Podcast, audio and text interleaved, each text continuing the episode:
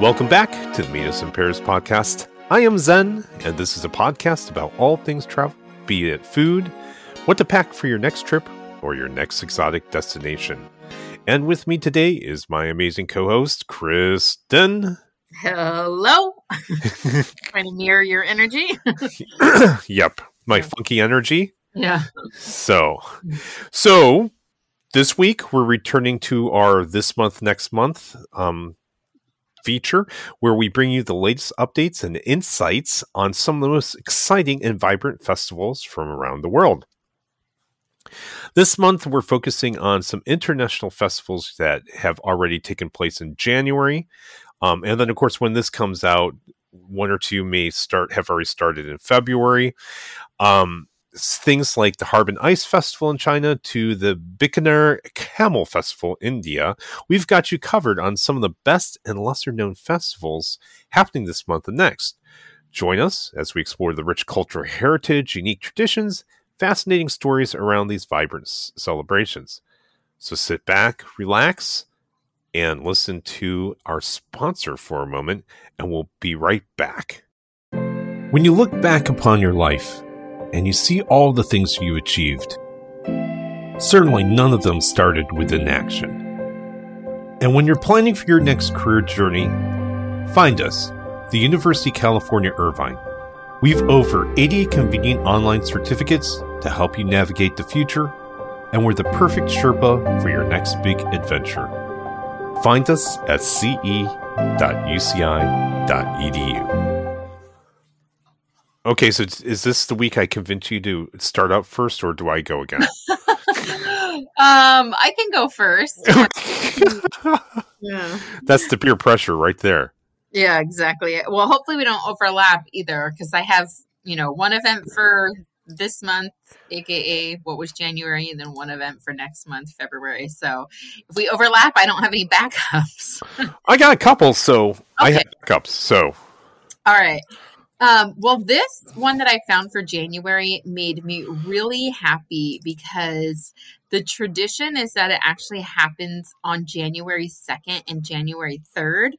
And I feel like there's such a letdown after New Year's because it's like the last holiday.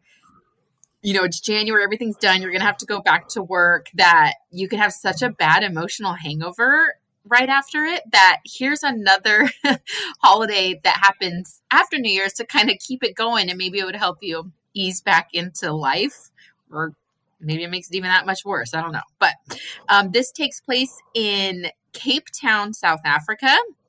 And um, I don't know how it's pronounced, but I hope that it's pronounced Kapsiklopsi because um, that sounds like the funnest pronunciation in my book, but it is spelled K A A P S E.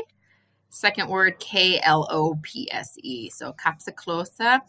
Um, and this is a minstrel carnival. So that's what it means. And it's held in South Africa. Um, it says early January. This year it was January 2nd to January 3rd. And I think it is always done on January 2nd. Um, it's also known as the Tweede Nuwejaar, which is second New Year, either in Dutch or Afrikaans, I'm assuming. Um, and 13,000 minstrels usually assemble and parade through the South African city playing on trumpets, banjos, and most importantly, the, the goma drums. Um, okay. The, yeah, yeah, it sounds fun. The pictures are bright and colorful. It almost looks like. Um, an alternate version of Mardi Gras. Looks super fun. Um, the music is an eclectic mix of Indian, Malay, Indonesian, East African, and European, reflecting the melting pot that was the Cape. Uh, but the music also reflects the music of American minstrels. One Malay song is entitled Daar Kom die Alabama, after the Alabama ship upon which the minstrels arrived. Um, and rather than being a general melee of music like in the Rio Carnival or Notting Hill Carnival, at the Cape Town Minstrel Carnival, the troupes are spread out so that the music can be heard distinctly without drowning out each other. Um, they usually come from the Afrikaans speaking Cape colored communities who compete in a series of competitions. Um, And even though the parade takes place over just one day, the competitions continue into February. That sounds like it could be amazing or it could be like just horrible. I think it sounds amazing. Yeah. well, I mean, it's just like going to like like something where it's like completely like a mime convention. You know what I mean? It's like, uh, yeah, it's just a, it's like maybe it's fantastic, or maybe it's just too many. Uh, could could be. Um, I haven't heard of it. Um, yeah. These these kinds of events at all, and because you know South Africa is in the um, southern hemisphere, this is summertime. So oh. it's probably great fun being out there, you know, where it's warm and and and and having these celebrations post New Year. Super cool. And apparently, the carnival united the whole Cape Creole community for that solitary day because um, it says the carnival's history is tainted, stemming from colonial times when slaves were only permitted one day off a year, which was January 2nd. But the carnival united the Creole community on that day. Interesting. Yeah. So, when slavery was abolished in 1834, the carnival continued, although during the apartheid regime, it was called the Coon Carnival. Oof. Apparently, after the white American minstrels who painted their faces like raccoons. Um, okay, so there's definitely some seedy history related to it. Um, but this is still going on today. It looks like a great celebration that um, is attended by people of all colors and nationalities in uh, South Africa today. Um, and I don't know anybody who's been there. I had never even heard of this before, but it sure sounded like a lot of fun. To, it does know, follow the follow the holidays. Cool. Yeah. Well, since I already teased it, okay. So the only reason why in our introduction I put in two is because I knew because I wrote them. I wasn't sure what you're going to talk about. So, so now I'm I'm committed, right? So, I'm going to talk about the Harbin Ice Festival. Now, everyone knows you, you've seen pictures on travel vlogs and types of things like that. And there's two famous um, ice festivals, hotel kind of things. One is in um, it's called the Ice Hotel in Jukkasjärvi, Sweden, and you know what I'm talking about. It's like this hotel. They make it out of ice. They they put lights on them. They have bars. They have restaurants, and it looks just amazing. But they make a bunch uh, of hotels, and I think they even have these beds that are made out of ice, from what I've seen, and they just throw bearskin rugs on top of it, and you sleep on like ice beds. It can't be warm. I don't care how many furs you put on it. That has to be miserable. It's still a block of ice. Yeah, that's I agree with that, but I have people do it. So um, the other one is uh, I've is Quebec City, Canada. They have one as well. It's a Hotel de Glace. I don't know G L A C E. I is that French? I'm assuming ice. Oui, I don't know. Ice. Yep. Exactly. Okay. How how do you pronounce it? Glace. Mm-hmm. Glace. I got it right. Oh my god. Okay. um, this hotel is um, North America's only ice hotel. Has 44 rooms decorated with its own unique ice sculptures and designs. But the Harbin Ice Festival, known as the um, Harbin International Ice and Snow Sculpture Festival, is an annual event that takes place in the city of Harbin in northeastern China. So, what's really interesting is if you look online, you there's actually whole websites dedicated to one, two, three day tours of spending several days in Harbin, uh, you know, Harbin and at this ice festival. And if you take a look at the pictures, it's amazing. It's like they've made a small city. Um, just completely made out of ice. It's known for its elaborate ice sculptures and buildings, and they're mm-hmm. all made out of blocks of ice um, from the nearby river.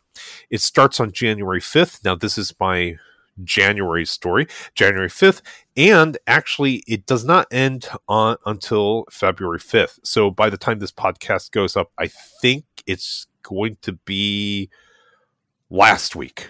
So yeah. Um it attracts thousands of visitors each year. They uh, they have t- the sculptures are made by teams of ice sculptors from around the world who use chainsaws. If you ever seen this, it's like really scary seeing chainsaws being used on Yeah. on ice, and um and they they're lit up at night like the other ice sculptures. So like they'll put like a red light, so it's this glowing kind of glass like sculpture. And it's absolutely beautiful. They also have other events like ice skating, ice sliding, ice lantern ex- exhibitions, and there's also lots of performances. Um, you can of course watch uh, ice carving competitions, um, watch people actually make the sculptures. So they're building the city as you're there if you get there early, and also they have a something called Harbin Ice and Snow World, which is an amusement park made of completely ice and snow. They have slides, ice castles, and other theme park kind of attractions. And then they also have a ice carved train, which I don't quite understand how that works, Yeah. but it runs through the park. So it's also um, whenever you see go online to check out the websites that promote this or have uh, tours, usually they'll have a tour because it's on the edge of China and Russia. So you can do like a several day tour, several days in Harbin, and it's a couple days in Russia as well. So that's it. If you want to see an ice festival and you don't want to go to Sweden or Quebec, this apparently is the place to go. And it's everything I've seen of it is just huge. So it looks really cool. Have you been before? No. Oh, I, you know, I've decided that I, I, I don't like cold anymore in my older age. Oh, I know what it's like. It's funny because it's been so cold in California this winter. So cold. I swear this is the coldest winter I remember. My husband's car was iced over um, recently in the morning. Um, and it's so miserable. And I'm like, gosh, I, I used to love living in the colds and I feel like I still would. Why is this so miserable? And the conclusion that I came to was that California just doesn't know how to handle the cold. So our gas bills went up, so we can't really oh my God. Yeah. need to heat our homes. Um, we just don't know how to make it work. Whereas when I was living in New York, they knew how to do it. So yes, like you're walking and it's cold, but any building you go in, you're immediately warmed up, and um, Yeah. you only used your jacket to walk, you know, from the subway to your house or whatever. So I'm convinced climates who know how to do it, it would be better. But um, the cold we've been experiencing has been very trying this year. 20 years ago. So I lived in Ohio. I lived west of Cleveland, lived in Columbus, and I lived in Cincinnati. But 20 years ago, I had an opportunity to open up a franchise in Toronto. And I sp- I've gone to Toronto tons of times, but only in spring, summer, and fall. But this time I went right after Christmas or something like that. And um, we were meeting a potential partner, and we went to Toronto, my wife and I, and we were just freezing. Oh, yes. And the partner wasn't quite the right partner, so we just like, okay, we're not going to do this. Mm-hmm. And um, my wife and I to this day go, oh my god, thank God that person didn't work out because we might be living in Toronto during the winters, and it's so we were just we were just like, oh, and we thought we were used to cold. We only had left the Midwest for at that point maybe three years, and our Yeah. our blood had already thinned to California. Norm, Oh, yeah, it happens fast. It, It really fast. happens fast. Yeah. Ah, yes. All right. Um, well, taking us into February, um, which I hope will warm up in California, but it is still like the dead of winter, but that's neither here nor there. When, she says um, dead in winter, you gotta re- I gotta tell you, it's like it's it's it's sixty probably five out right now.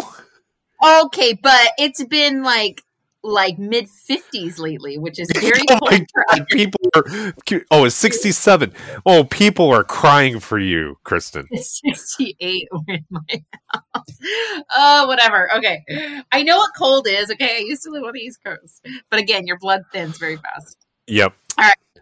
Um, this is one that would take you a while to get to. This is a very, you probably wouldn't just stumble across this, um, but it is quite the bucket list destination. There is a big annual two week long festival held in the beginning of February on Easter Island. And if you're not aware, um, Easter Island uh, politically is part of Chile, but it is Yeah. still, I think, about a six hour flight from Chile, if I'm Yeah, it's mistaken. almost like flying to Hawaii from you, you know, like from the west like, coast or something like that. Right. Yeah, Yes. Um, so first of all, you have to probably be down in South America in the first place, and then you've got to fly six hours to Easter Island, which obviously it's very renowned for the the statues and the culture there. But if you are wanting to go, if you find yourself there in the beginning of February, there's a huge festival. It's called the Tapati Rapa Nui Festival. Um, and this is in which this festival, two families compete in cultural competitions all over the island. So, with music, sculpture, sports, body painting, fishing, and much more. Each of the two families have a representative, a queen candidate. The candidates have to partake in most of the competitions, um, which sometimes can be several on the same day. And the candidates and their fellow family representatives gain points for winning competitions. And the family that at the end of the festival has had most the most points will have its candidate crowned as queen.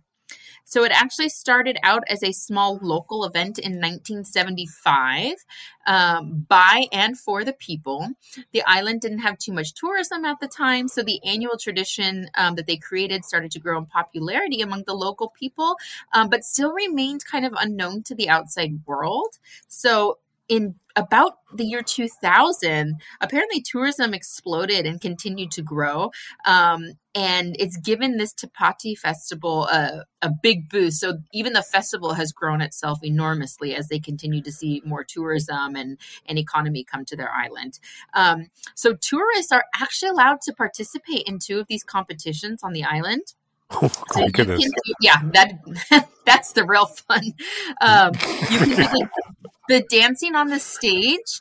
Um, it says a month of practice is required, which means you would have to be present in the beginning of January. Um, but costumes will be made and given to you by the family that you choose to support. And dances are performed on two occasions, and they usually have about 150 to 200 people participating. So, talk about a bucket list experience. You would be learning traditional dances and dressed, and then there's body paint adorned on you as well to participate in this competition to support a Rapa Nui family, which I think is super cool. Although I don't know if I have the time off work to go there from January to February. Maybe when I retire. And the second competition that tourists are allowed to participate in is um, the parade. So at the end of the festival, families gain points for the quantity of participators as well as for the artistic creations that they present for the um, parade. Body paint and costumes will be offered to you by the family that you choose to support at the common place of gathering and preparation of that family. So I guess it sounds like you could show up and do the parade. You wouldn't need to um, be there for a full month to prep to walk in the parade. Um, but that is a really cool, um, unique cultural festival. It's the beginning of February. It's two weeks long. Um, again, it's called Tapati Rapa Nui in Easter Island, Chile, um, which means you also have to travel that far to get there. Okay, I got some random trivia. I was looking at this up Oh, while you were talking. So, what's the population of Easter Island? Oh, Guess, just guess. 3,000. It more than that. Oh, okay. It's under eight thousand people. okay. Wow. Okay, and the second piece of uh, trivia is that apparently you only can fly to Easter. Direct flights from to Easter Island are only available from Chile and Santiago, is what I understand. It's and it's about five and a half hours. Okay. Yeah. So if you want to go there, you can't like fry, fly from LAX there. You have to fly to South America, to Chile, and then fly. So it's like 22 hours if you want to get there from like Los Angeles or something. Right. like And that's surprising to me because it kind of means like even if you were in Peru or Ecuador or Argentina, you can't just fly there. You've got to go to Santiago first. Yep. Yep. Um, yeah. Interesting. It is um it is a bit of a trek for sure. Could you imagine if you only could get to Hawaii, you had to come to Los Angeles? You had to fly to Los Angeles, then you had to fly to Hawaii. Like yeah, that Europe. suck, but it would mean a lot for the airline. yeah, well, also Los Angeles economy. Right. But yeah, that would be imagine how well I think more people are probably going to Hawaii than Easter Island, but like the congestion that you would get if people had to go through LA to Hawaii. Woof. Yep, yep. But anyways, there you go. Okay. So that's probably happening right now, that festival. As we're talking, people are dancing and fishing and everything else involved. Find a live stream somewhere. Oh, wouldn't that be cool? What it would be wonderful, actually. Okay, uh, mine for February is the what they call the Bikaner Camel Festival. So, as you can imagine, what do you think they're going to feature? It's actually camels. The Bikaner Camel Festival is an annual event held in the city of Bikaner in in the Indian state of Rajasthan. Hmm. It's a celebration. Um, it's celebration of the ship of the desert, the camel. I thought that was really kind of funny when I saw that, and is held in honor of the animal's importance of the people to the region. Hmm. Now, I was thinking when I first saw this. First of all, go check out some pictures of these camels. They put these camels they they create these special blankets for them, or they have these gowns they put on these um, camels and oh, their bright colors. Yeah. yeah. red, yellows, and greens Whoa. and stuff like that. And then I right now the way they drape them, and it's like whole garlands of different palms draped everywhere. Right, yeah. right. Wow, They're that's really cool. Gorgeous, gorgeous. But I've also saw some that actually have um, shaved into the camel's fur beautiful patterns um, like in, of flowers and um, of people and stuff like that and that looks mm-hmm. really cool too. Wow. So whenever i see these kind of festivals first of all it's like camel cool. India cool. And it's like they must have some fascinating history behind this camel festival. And the answer is quite far from that. Um, it started in the 1980s when the Department of Tourism decided oh. they needed to promote something and get people to come to the area. Yeah, it works. It works. And it, strangely enough, I have no problem with that. You know, yeah. I mean, um, there was one. I forget who. It, I think it was Lewis Black t- talking about. It's like, what can we do to help our economy in this area? It's like build something, build anything. Just make it really huge and have people come. Yeah. so so it was this festival was born from this effort and it's become one of the most popular and well attended festivals in the area. So it's a celebration of the cultural heritage and a way of life of the people. Um, it takes place on february 7th so once again as this podcast goes up you better get your um, plane ticket ready. Mm-hmm. It's it's like tomorrow. It's a celebration of the ship of the desert, as I mentioned, and it has lots of camel related activities. They have camel races, camel dances. Uh, apparently, they have a camel beauty contest. How shallow. well, if it does a trick too, it'll you know you're judging it on more than that. Oh yeah, there's just like um I, I like uh, they actually have competition. I like um, I like helping out the children of India. I don't know. Um, spitting contest. Spitting contest. There you go. um, they have a parade, musical and dance performances. The assumption is by people, not the camels, and um, of course, all the decorations and such um, that they parade the camels around with. Um, well, I hope this doesn't come off as as ignorant, but it's funny to me that they chose the camel because I often think of it as more of a Middle Eastern um, creature. But but when I was in India, I definitely saw camels, but I saw more like elephants and cows and monkeys. So um, I think it's definitely more prominent there than I realized. The one thing I noticed when I was looking at all the pictures, I don't know if you know this, but there's two types of camels. There's, there's one, huh? There's three. There's three. Okay, the only ones I know is like there's one hump camels and two hump camels, and these are one hump camels. So that's the funny thing was I was googling it to see because that's what I remembered was the one hump and the two hump. Um, but the one hump is called a dromedary Arabian camel, and then there's two Bactrian camels, um, which both have two humps, and there's like a Bactrian and then a wild Bactrian, and apparently these are the the three species that are currently extant. Oh, okay. So, So- there you go. but yes, the and- one hump dromedary camel is the one that it was domesticated in the Middle East and Sahara Desert and South Asia. So that's what you would find in India. So I have to apologize because I'm looking at my notes, and when I said there's a dance comp, uh, dance competition and performances, it's actually the camels are trained. The camels.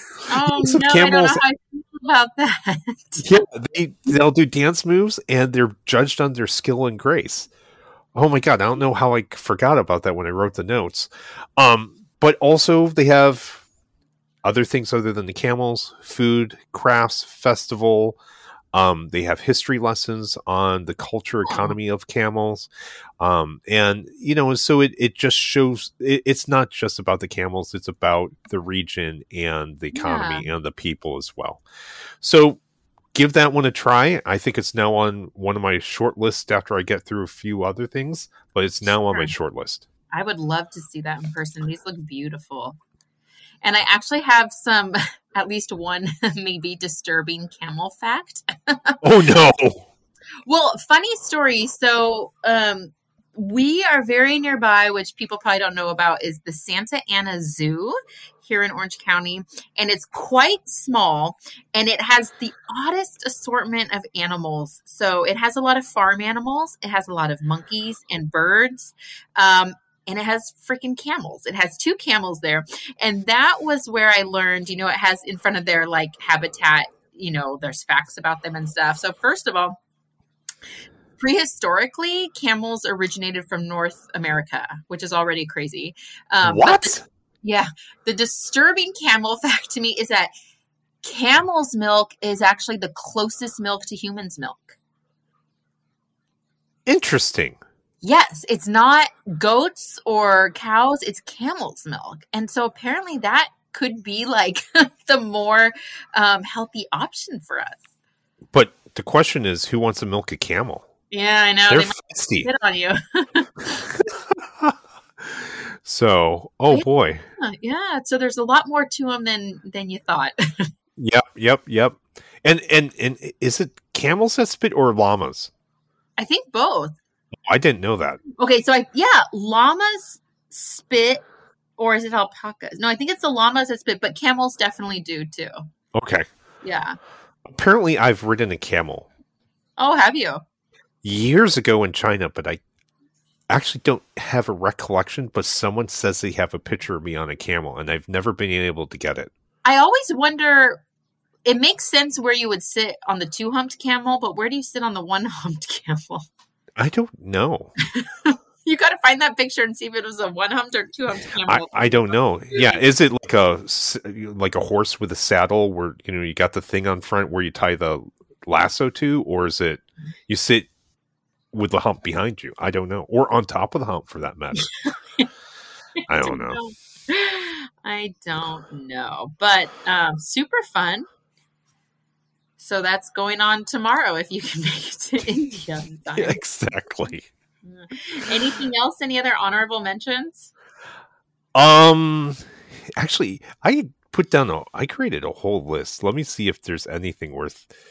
Um, Otherwise, I had okay okay i'm gonna i'm gonna just really really quick because i looked this up and i thought it was really amazing and um the there's something called a la tamborrada it's a festival that takes place in uh, the spanish city of san sebastian in the basque country. And it's a um it's a it's a festival with drums. And so everyone they have drum competitions, and it's very strange. They have a bunch of ladies going out um, in costume, but they they drum on upside down wooden pails, and then also you'll see a bunch of people dressed like cooks running around and playing upside down pails. And then you'll see other people dressed up and they come out in swarms you know they're on teams okay? And then okay. people who dressed in like almost like french french napoleon wear drumming as well. And it's it's a huge festival and is celebrated every year in January, and it's like, what, what, what, why, what's up with the drums? And apparently, during the Peninsular War, Napoleon's troops took over San Sebastian, and the as the apparently something about they were always running around with drums, and the the troops, and when the French troops were marching around the city, all the locals start making fun of them and lift they turn over their pails and start drumming like they were french like the french soldiers it, oh, it was wow. actually in in like making fun of them. And so it's become this huge thing and that's why they're dressed up like locals like the women or the bakers or the cooks and such like that. And that's why they have this drumming thing. So eh, look it up. It's start it's it began on january 20th and ends on the 21st it's 24 hours. But uh, everything i saw about it it looks absolutely fun. And they have ch- children drumming and stuff like that. And i just thought that was the funniest one. That's cute so there you go all right perfect well Thank you for tuning in to our this month, next month in the world. We hope you guys had as much fun as we did. What do you think about camel's milk? Contact us on our social media channels where you can find photos of our adventures from around the world, interesting articles, and more. Also, if you're newer to our podcast, check out some of our older destination ones on Washington, D.C., Portugal, Barcelona, and even Austin, Texas, just to name a few. Meet Us in Paris is the University of California Irvine Division of Continuing Education Production. If you need a career boost, looking to increase your workplace knowledge, or seeking a new profession, check them out at ce.uci.edu for their professional courses. And thank you again for tuning in. We'll talk to you next time. Bye, guys. Bye.